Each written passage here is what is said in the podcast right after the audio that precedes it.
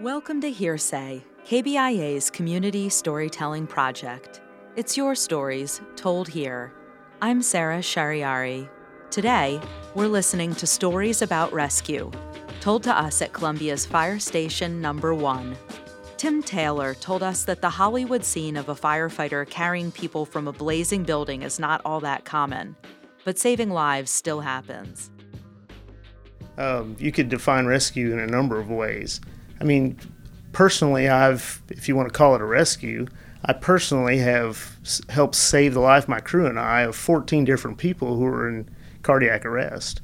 I mean, technically, we rescued them. You know, they're dead on the street and, and we brought them back. So that's extremely rewarding. I mean, extremely rewarding to know that you can, um, you know, have a, a what I want to say, that you can have an effect on somebody to that great of an extent to actually they're dead here and then you know two weeks later they come to your fire station and shake your hand. Kurt Fansler remembers an unforgettable call in the middle of a snowstorm. And of course we get to the residence and she's got two sons that are sitting on the couch and all they see is the big red fire truck and the guys come running in. They don't know why we're there but mom's in the bathroom has just delivered a baby sister um, so anyway, we go in and clean up the baby and cut the umbilical cord, and it's just, I mean, it's brand new life. It's pretty cool. Jennifer Camp says firefighters share lots of stories about their work, and that sharing those stories is part therapy and part a learning experience about the big things and the little details that can make a difference.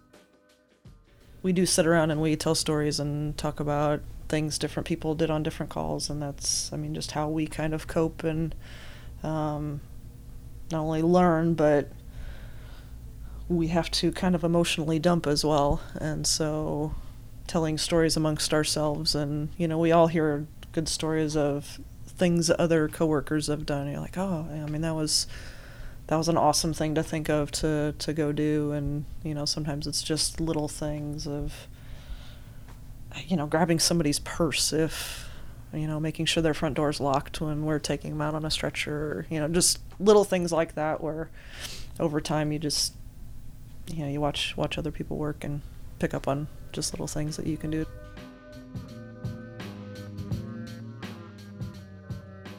Eric Kramer told us that yes, firefighters save cats.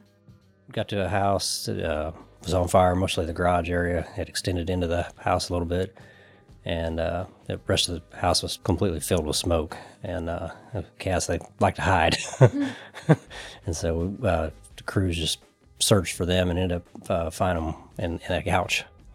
Yeah, they make it difficult. You you think that you know they want to get right out, but they're, they're just as scared of us as they are the fire.